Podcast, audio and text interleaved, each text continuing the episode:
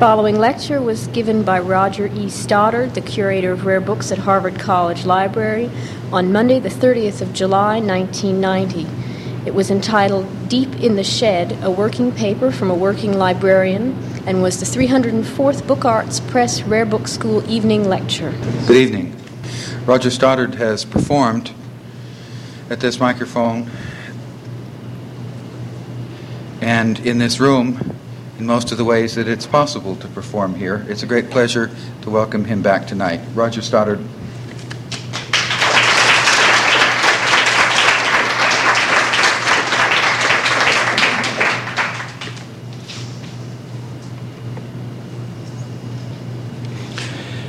Never have I been aware among librarians and their friends of such strong feelings of solidarity as those directed now toward Dean Robert Wedgeworth and his faculty. They command our respect for their achievement and for their courage.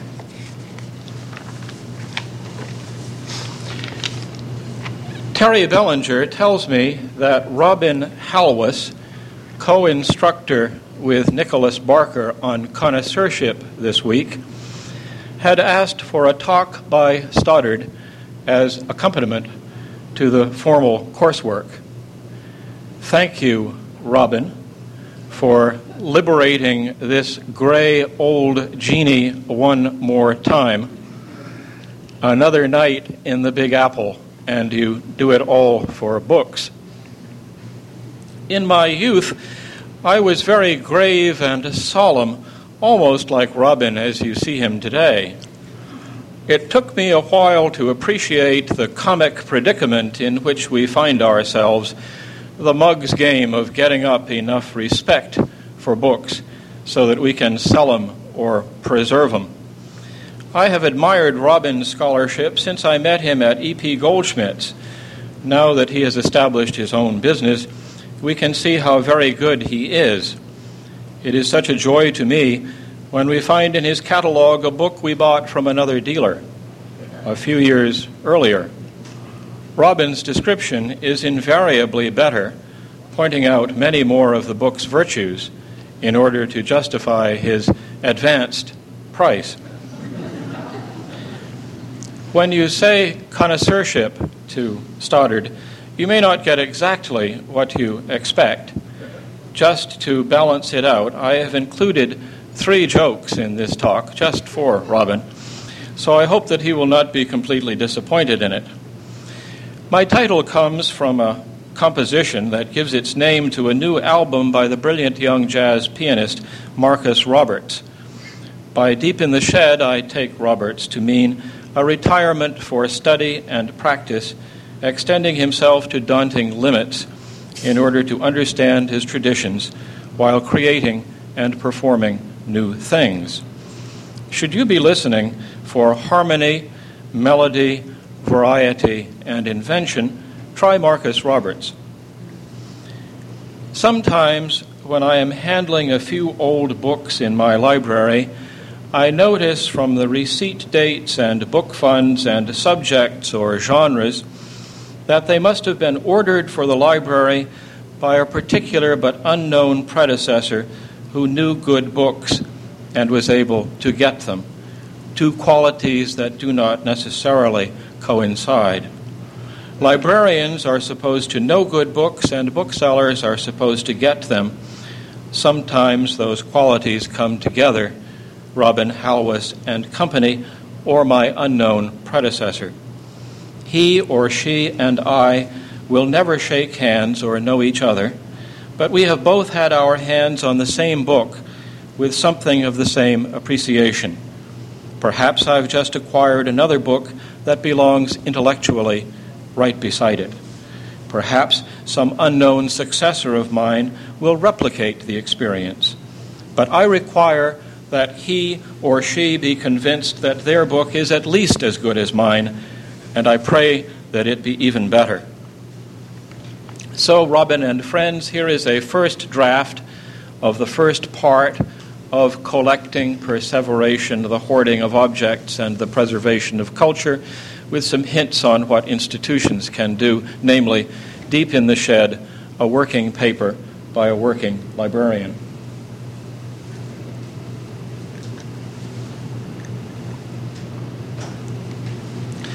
A few weeks ago, I found myself on the outskirts of Omaha in a warehouse rented by the FBI. Carpeted, packed with industrial shelving, it turned out to be a library. Security was excellent. Bars on the windows, no name on the door, not even FBI.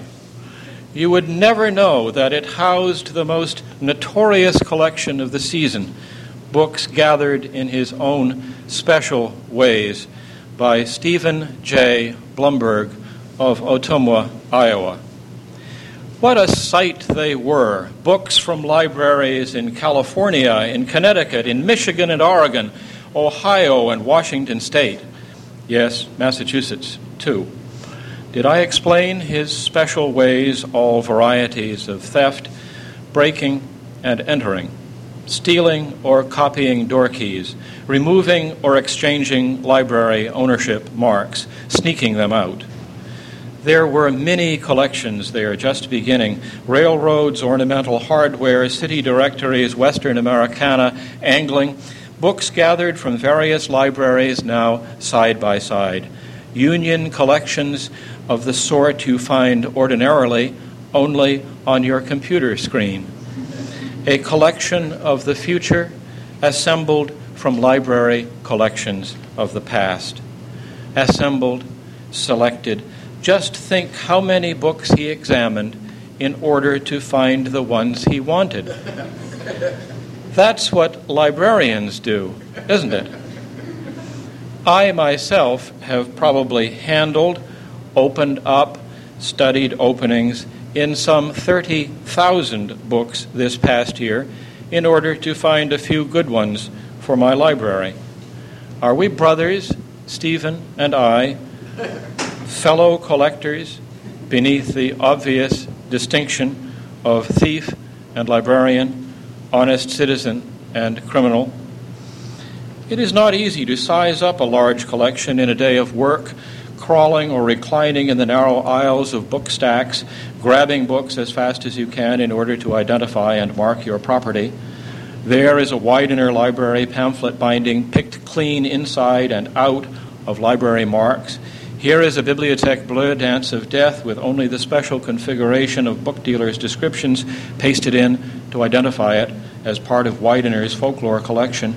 There is a familiar half binding of green morocco and marbled boards, which signals Daniel B. Fearing's copy from the Angling collection. Is this a private collector's copy? No. Must be the Kress copy. How many books that look like Widener stack copies cannot be identified as anything more than generic library thefts, as shown by signs of marks removed. Often, it is a joy to look at books. Sometimes, it is just a responsibility. But in Omaha, it was painful.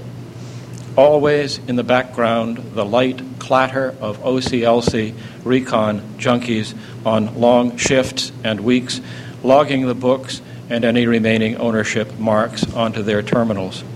Consider the amount of effort displaced from positive work in order to take just the first step toward returning the books to their owners, to say nothing of their shelves. Librarians and their ideas of order can be the butt of jokes because we admit that the issue is basic, serious. A place for everything and everything in its place means one thing to the librarian of Wayne State, whose early Continental and English books are now in Omaha, and something else to Stephen Blumberg, who is now on house arrest in Des Moines. Stock management may have been invented by librarians Shelf marks, shelf lists, and inventories are library systems ingrained in library mentality. You can't supply a book to a reader if you can't find it. But what does that mean? If the customer and manager can't find the merchandise, they don't make a purchase or a sale. Both go without. But in a library, without what?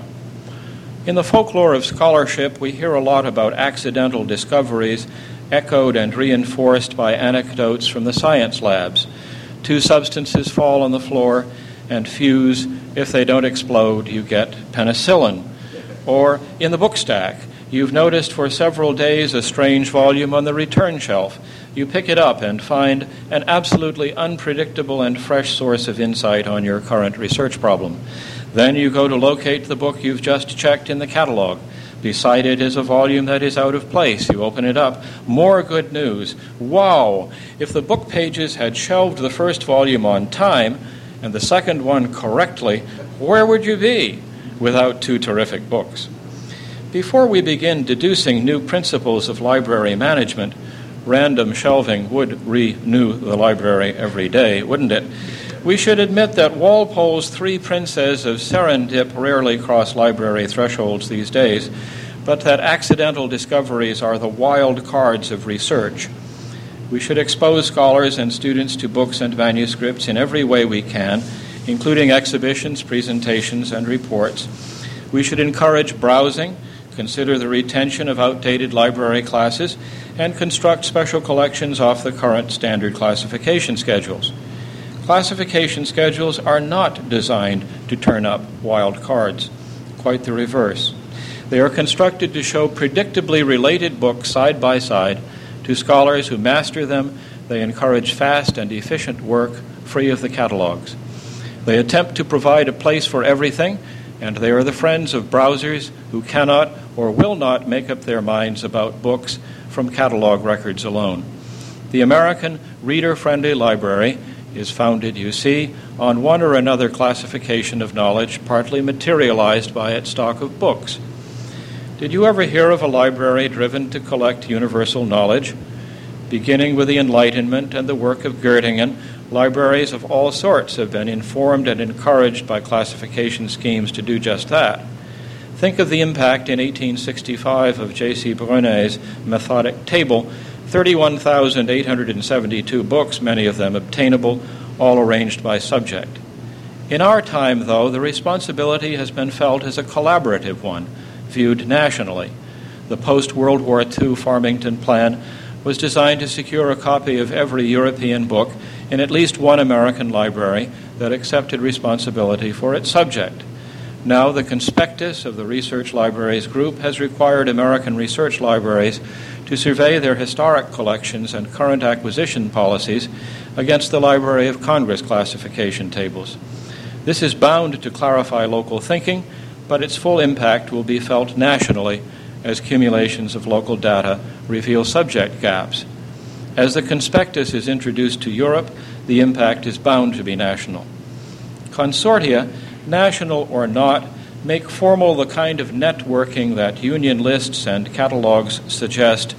Libraries in general could depend on a single library for coverage responsibility in a particular subject. That library could specialize, collect, and preserve for the community of libraries and scholars. That collection would be open to all scholars, available for microfilming or interlibrary loan or whatever. The theoretical principle of sharing that becomes ever more formalized as circumstances become ever more desperate began when the first bibliographer publicized the location of a manuscript or printed book in a particular library. Thereafter, the book or manuscript could no longer be private preserved to its librarians and their institution, as it was acknowledged in the world of learning as part of the fabric of knowledge. Manuscripts and unique books, only recorded copies, bear complete responsibility for their kind unlike books whose exemplars are strung out in libraries from the western United States to eastern Europe. When the manuscript or only recorded copy is misplaced or lost or decayed, the game is over, and only a few bibliographical traces remain of what was once a whole creative act. Against the findings and discussion of such influential projects, Local collections grow in libraries where support systems have been designed for them, systems reactive to use, wear, and decay, shelve and reshelve, charge out to readers or bindery or interlibrary loan or preservation, trace misshelved or lost books, collect the books and keep track of them something heroic about it, isn't there? Humane, fallible, impossible. Get the right book to the right person at the right time. Mug's game. Only good news is the advent of the computer friend to librarians and their systems and their friends who study and learn and teach and make more books. There are those who add to the store of knowledge and the fund of educated people, and there are those who subtract, who take away. Enter Stephen J. Blumberg and his gang under supervised, over stimulated, grab the right book with the wrong hands at the worst time.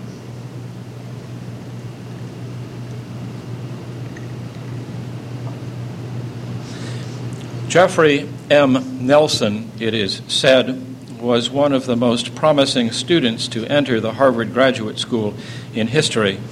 From 1971 until 1977, he dazzled his teachers and advisors, increasing his store of knowledge but that wasn't all that he increased. In his final spring term, just before achieving the doctorate, he was discovered with cartons containing between three and 5,000 books from the Widener Stack and Boston libraries, which were labeled to accompany him to Claremont Men's College, where he had been offered an assistant professorship.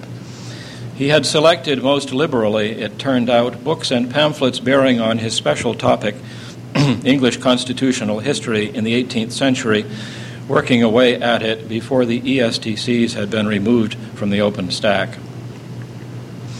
The Nelson syndrome, the removal of a whole subject collection from public use, expunges that subject from the list of local possibilities available for study and research. Book by book, the very next student of Nelson's subject, together with his or her library friends, would find that the cupboard was bare, and they would initiate the long and usually unsuccessful search for a thief and books. Nelson's case proved divisive within the university.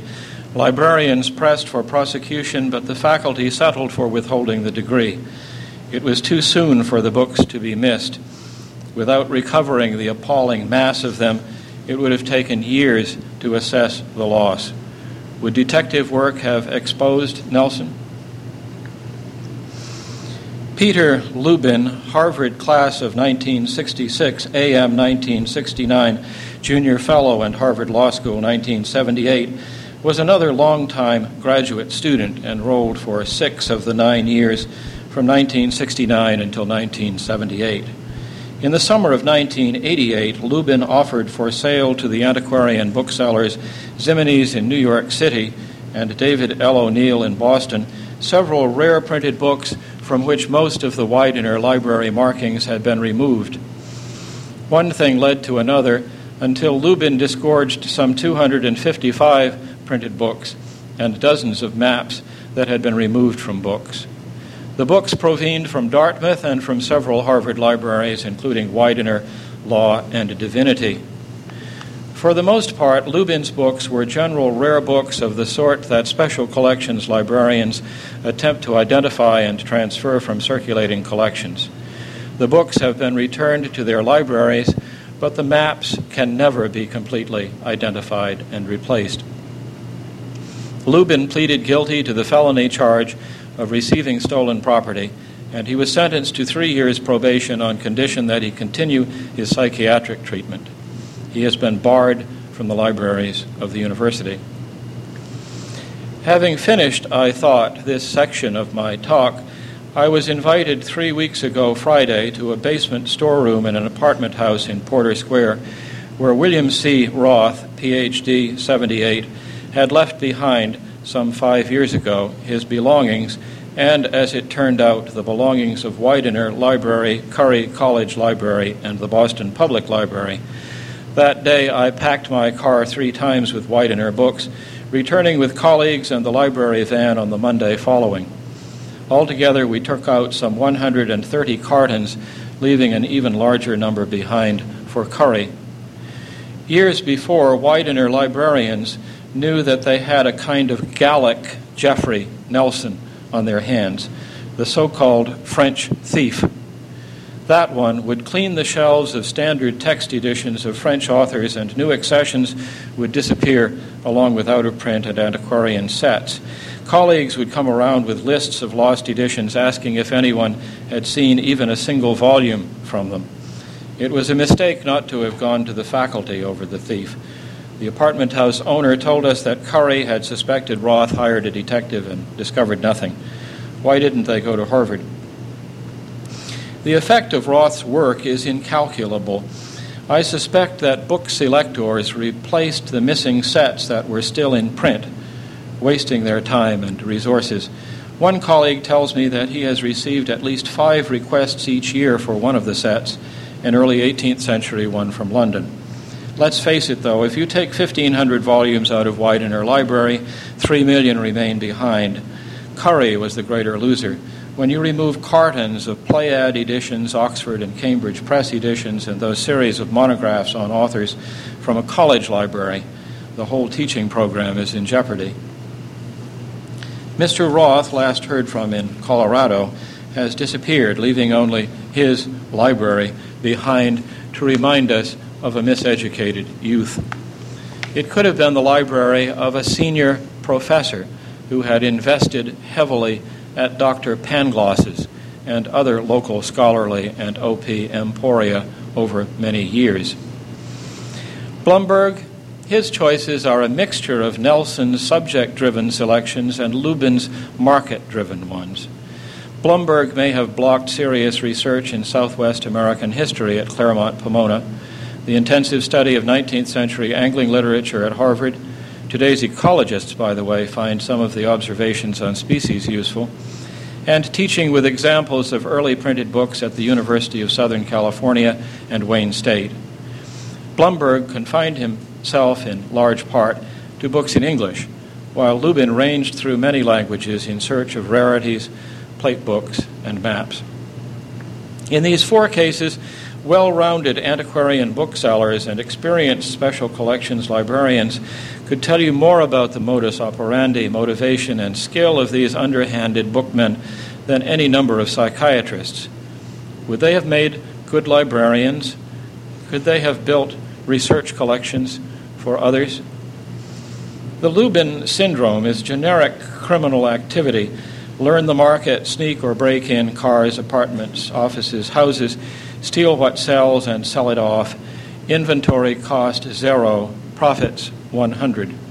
Somewhere between Lubin and Nelson Blumberg fall thieves who consume the loot, people who cash your traveler's checks or airline ticket. Then there are petty thieves who appropriate your goods for their own use and enjoyment, who steal your umbrella, your raincoat, your radio, your camera, and the potentially grand ones, felons, who steal your paintings and your books.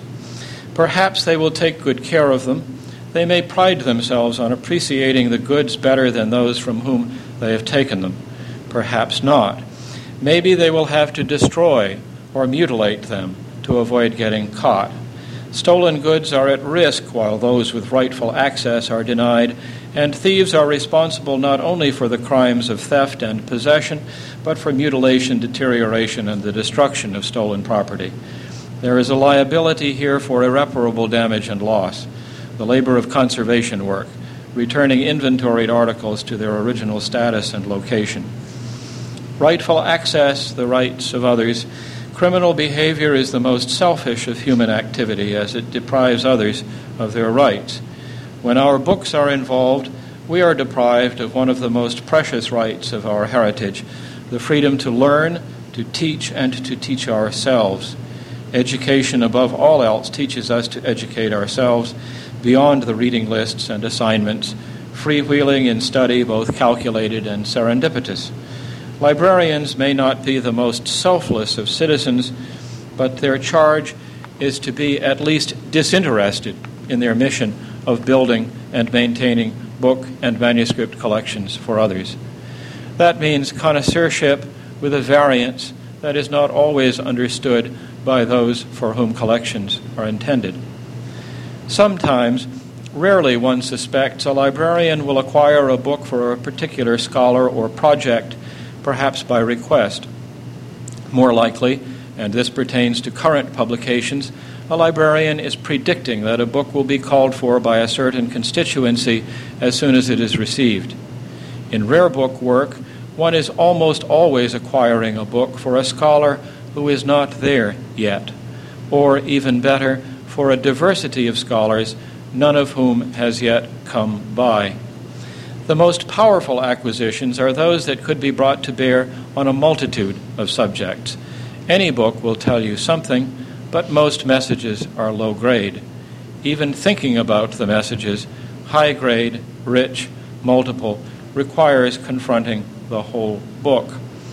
The point here is that most scholars are on a beam which leads them on a single minded path. They glean something here, something there, a lot in another place.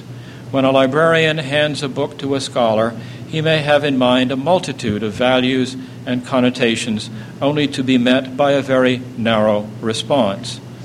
Books being what they are, scholar and librarian could become disappointed in each other. The librarian may be seen to have acquired, or the scholar to have sought the book for the wrong reason. It may not be necessary at all for a scholar to understand the whole book. Who can understand it anyhow? Have you been watching current attempts to catalog collections of medieval manuscripts? One scholar may do it quite nicely from the art historical angle, but then someone else must do it from the music historical one, another from the science historical. Then another one has been working on the scriptorium, and so it goes. Old books and manuscripts are congeries of historical witness, waiting ever so patiently to be discovered and understood knowledge about them accumulates in and about libraries. The joy of working with early things, books, or manuscripts, is that they have stories to tell. It's like conversing with an aged adventurer, a talk with Ulysses. How did you come by that scar on your leg, old sir? And tell us whatever became of your companions. One of the most devoted friends of the Harvard Library veteran of so many visiting committee shows and tell, in which most copies of most books seem to come in via a noteworthy type designer, illustrator, printer, annotator, or two, binder and owner or collector, or two or three, believes that Houghton Library books are thicker than Widener books, so that the Houghton collection, one sixth the size of Widener's on paper, is actually bigger who is to say he's wrong? For nearly 50 years, Houghton's librarians have been acquiring books one at a time for more than one reason, or two, or three, or more reasons. In the book trade, the great teacher of us all, discovering the virtues of a book is to point out why one should buy it. Remember Robin Halwas's secret weapon. He increases the number of reasons why you should buy the book at his advanced price. Every claim you make for your book increases the number of possible purchasers, the likelihood of making a sale, and the possibility of advancing the price. In a small but classic way, one of the booksellers I admired in my youth illustrates the whole thing. Not without good reason is his firm one of the specific dedicatees of the eighth volume of Bibliography of American Literature. I do not know why Edward Morrill, 1888 1962, wholesale wool trader of Boston, got into the antiquarian book business. But his first business brought him cash to invest at the bottom of the Depression. His wife told him to get his voluminous library out of their Brookline house. He rented 144 Kingston Street downtown, where he stockpiled hundreds of feet of books and pamphlets that he got from Jack Nyberg, Stanley O. Bezantz, and Frank C. Wilson, and others and he opened shop in 1939. Above all, he was a natural bookman, I think you will agree, when I tell you that in each book he placed a small blue slip on which he had inscribed two, three, or more good reasons why it was desirable, that is, saleable. Perhaps some of you know his early catalogs on the American scene dime novels, children's books, pamphlets, and the like, all packed with books and pamphlets that have more than one thing going for them. But all this talk of commerce and the greed of booksellers has distracted us from the poor, disinterested librarian and disinterested reader. Long ago, booksellers and librarians took responsibility for dating the undated, localizing the unsigned, correcting the misdated or missigned, and even making, collecting, indexing, and disseminating attributions of authors. Rare is the scholar who is concerned even incidentally with such things, so extensive has been the contribution of librarians and booksellers. To many librarians, the books in their libraries have been viewed as the laboratories for such studies. The model is the Incunabula collection formed by librarians at the British Museum Library. In the entire Western world of the 15th century, is there a single press or a font of type unrepresented now? What an articulate tool they have created for the whole world of scholarship, and what a model for us all. Librarians, starting from the books, have concerned themselves with the production over the consumption of print, establishing viewpoints and modes of documentation that are rooted in scriptorium and printing house, paper, types or handwriting, and binding. Origin, origin, and origin. Where does it come from? What are the other books from the same source? How can we date it? What is crucial for early things is still useful for modern ones. We have not seen the end of falsely dated, falsely signed, undated, unsigned books and pamphlets, as Mr. Barker's researches into the counterfeit books made by the poet Frederick Prokosch have shown. But where a book is coming from and what came alongside it is simply part of history, a part that library culture helps to discover. Can you imagine basing an historical or any other argument on a book or manuscript you can neither date nor place, whose author you do not know, or failing to acknowledge the book trade and library support systems that are trying to help you out, or studying reception or readership or literary reputation or influence without bringing to bear that array of printed editions in the network of libraries to which the principles of bibliographical scholarship have been applied? When Alexander Solzhenitsyn came to Harvard with his Veritas speech, I set out for him all the editions of his writings that we had been collecting, not just the Russian printings, but the Paris YMCA editions on Bible paper designed to be smuggled into Russia, and all manner of offset piracies and other printings from a variety of countries. I won't tell you what he said about the classics of Russian literature, the Lermontov and Pushkin and Dostoevsky that were also displayed, but he said of his own work that he had never seen most of the editions before. I thought of him several years later as I packed, unpacked, and checked off the fabled collection of Henry Fielding, formed by Donald Hyde when it came to the library as the gift of Lady Eccles. There was a subset of piratical editions and unauthorized continental translations, some of them unique today and many nearly so, that Fielding could never have seen. Agents, unlicensed, unauthorized, and unknown, of his words and work in parlors, libraries, coffee houses, and stages at home and abroad. I opened my panel at the Cambridge Book Trade Conference last year by remarking that several weeks before, I told my wife that I had just telephoned London to arrange a bid in Germany for a book by a Portuguese written in Latin and printed in France. We have just ordered in the Netherlands a book by another Portuguese that ought to have been printed in Italy, but the dealer couldn't figure it out. Most books, you see, come without their ISBN. Sometimes it has to be reconstructed in the most laborious way. With some study and comparisons, I hope we can crack our new acquisition because that could be helpful to some scholar who is not here yet and to all those with whom we share our cataloging. Sometimes a librarian will acquire a book just because it is a fraud and a deceit. Someone should solve its puzzles and fixing a copy in a research library is a positive first step. None of this would mean anything to Blumberg and his gang, who are glad, up, glad to mess up a system designed for learning, discovery, and sharing.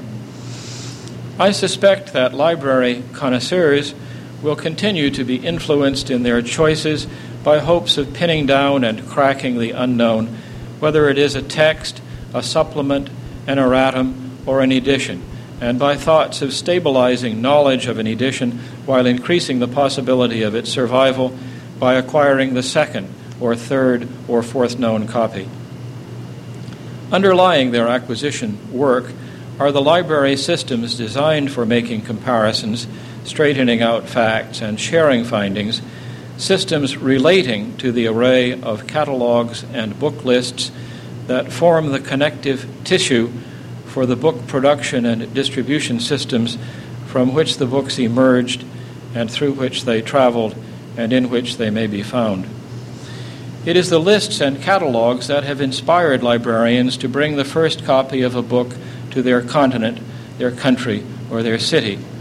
The collective incunabula holdings of American libraries have been found to be representative not only of subjects and authors, but also of presses in the 15th century.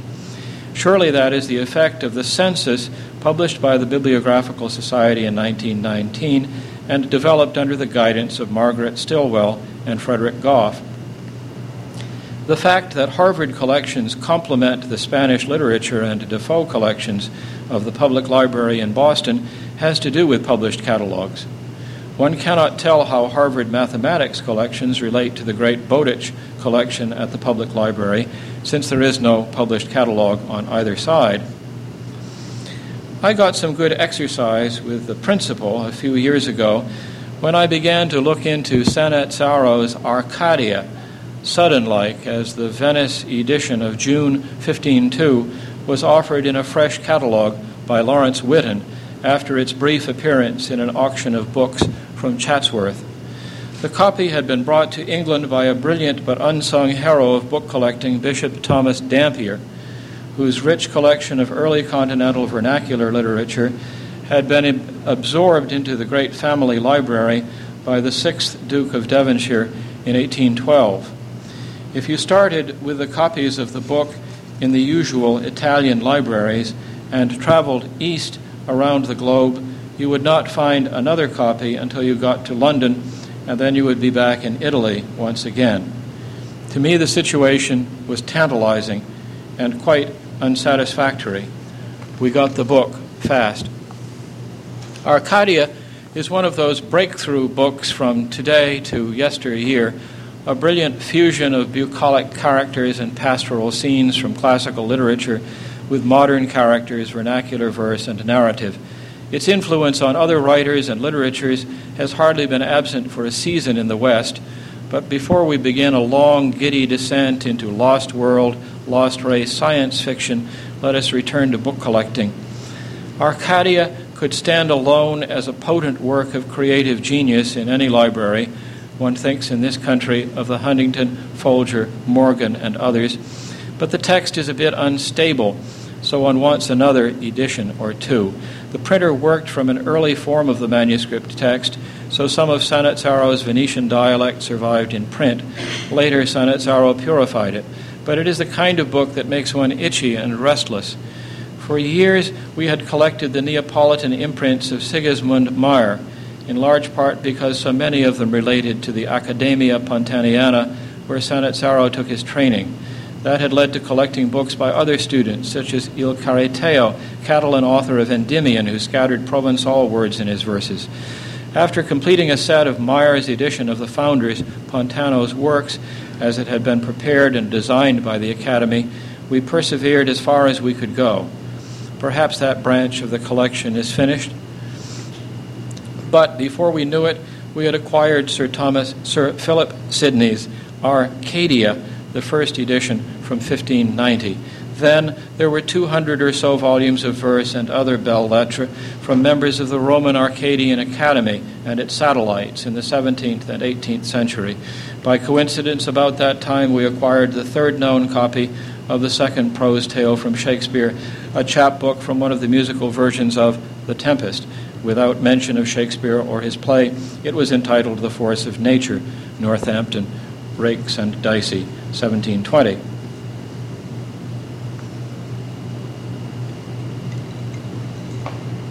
So, books spread themselves out but they also aggregate in patterns and clusters that could help them to survive and to be useful. Best of all possible worlds? Not a mug's game, after all? Wait just a minute. What's the whole realm made of? It's all paper. And at this late date in the technology, most of it is on the thinnest and cheapest paper that the market could afford to the printer. And our forefathers have passed on to us, you and me today, the legacy of their works and deeds in the environment, including the dense and inky mass of their poisoned books. If we do not intervene with the antidote, skillfully but liberally applied, whole genres and corpuses will expire flake by flake before they can even begin to be understood. That embrittling poisonous acid is worse than a band of Blumbergs, and its result requires the same diversion of library energy in response. But isn't the whole thing just a diversion anyhow? Nature plays no favorites. There are no survivors after all. Each exemplar of every species dies, whole species disappear. Godlike librarians are triaging their collections nowadays, choosing which books and manuscripts can be saved, which be permitted to extinguish themselves. Germans gave us printed books, and two German artists are showing us, both materially and metaphorically, how they will be taken away. Dieter Roth will be known to you by his kids' book and picture book, his elegant die cut overlays, his rubber stamp books, and his interminable autobibliographies. Some of his effects chocolate sculpture, sausages confected of printed matter, fragile joints and creases in paper, for instance, simply cannot be preserved. Like so many 20th century artists, he cares more for the creation of art and its immediate appreciation than for its study and enjoyment over time. It may be more important to replace last month's art with this month's art, like Soviet encyclopedia production in the old days, than it is to place both side by side. Anselm Kiefer, with his double whammy on the German psyche and his Jungian jabs and belly blows, won't let you off so easily. Perhaps since there is a book about it, you know his notebook of paintings called Erotik im fernen Osten oder Transition from Cool to Hot, 1988. You begin with romantic watercolor drawings in blue and white of a passenger ship in icebergs. Intermittently, from page to page, the sky heats up with reds and yellows, transforming magically into the hot blood orange flesh of a female figure, half robed, then nude, rolling and turning, changing colors to mauves and tans, posing to show off its dappled parts across the blank background of the open double page. The editors Stebbins and Ricci carefully point out that the paper he has used is pulpy and low quality, providing the book with a sense of its own mortality. The binding is poor and the paper thin and fragile, so that each person who handles it hastens its end, just as when one touches a delicate flower. Moreover, the artist has painted the watercolors on the front and back of many pages, so it is impossible to take the book apart in order to display it. Then the editors admit that it is a book requiring us to experience it as a sequence of images. You will recall those enormous books, three feet square, that figured in Kiefer's Museum of Modern Art exhibition. Curators in white gloves would appear at intervals to turn the leaves slowly for you. The authentic emblem of our enterprise, however, is Kiefer's Zweistromland, the High Priestess, a library of some 200 books shelved in two heavy metal bookcases 13 feet tall. To let you know that his two rivers land is not the one of the Ohio and Mississippi, he calls the left case Tigris and the right one Euphrat so you see that our library is situated in Mesopotamia, birthplace of civilization, perhaps not far from Nineveh, long before New York City, the first great library town. Up to three feet square and weighing up to 220 pounds, the volumes are made of leaden leaves that were subjected to chance markings by being walked on or driven over before they were bound. Scratched, torn, and furrowed, the leaves were then painted and daubed with all manner of material, setting off chemical reactions, including oxidation. Then, on some of the pitted and marred surfaces, photographs were applied. Perhaps some of you have seen this library when it was displayed this year in New York City. The rest of us know it only from the glossy picture album, which exposes the details after taking us for an eerie journey through the deserted brickworks of Kaiser and Bürher in Höpfingen near Kiefer's studio. In glaring silver and black images bled off the openings, we are confronted by pits of sandy stuff, brick floors with drains, ranges of drying racks, and finally, Zweistromland itself, as if it belonged there, followed by a steaming pool of chemicals and rods. Then, book by book, the openings are shown in grays and mauves and blues, rich colors of mud, the applied curls of hair, and photographs of cities, bridges, walls, and clouds. When the beautiful end of our books. Perhaps we get our clue from the act of art, its performance we take our joy and pride in every day when we perform well as human beings, librarians, booksellers, teachers of librarians, no matter what is bound to happen to everything and everybody that we love. Have we not been cautioned to collect our books, so to speak, where neither moth nor rust doth corrupt, and where thieves do not break in and steal? I did tell you, didn't I, that Marcus Roberts plays the blues?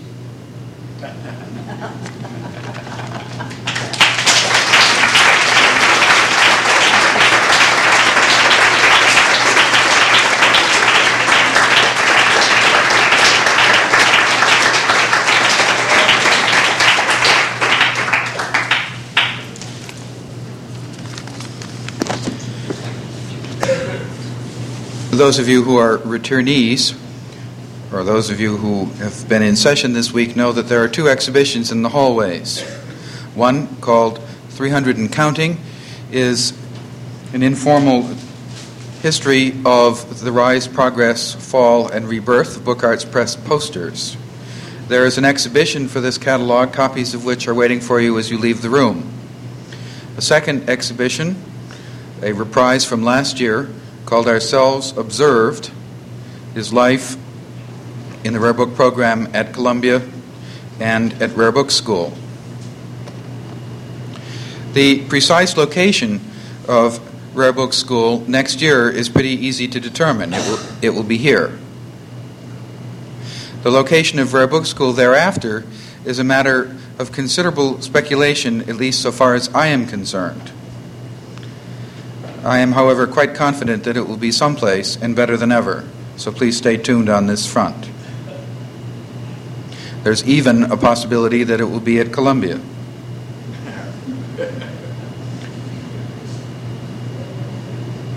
Down the hall, in room 511, is the Rare Book School Notion Shop, where you can buy t shirts,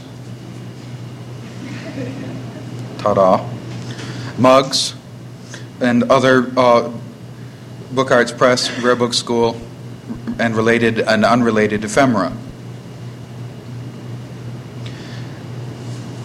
Habitués will be as amused as I was, I'm sure, uh, to be told that last Thursday the Notion Shop did nearly $700 worth of business. So many mugs. I cannot conceive of $700 worth of business being done in that shop. In one of the evaluations from week one, copies of which are in the lounge if you're interested, somebody registered as a complaint that the Notion shop wasn't open long enough. it was open for six hours, of, of, in fact, eight hours that week. It was open three evenings plus Friday. There are only nine things to buy in the Notion shop. So go take a look and see the cause of all this confusion. I'm sure you'll want to join Roger Stoddard for a drink in room 523. Thank you very much for coming.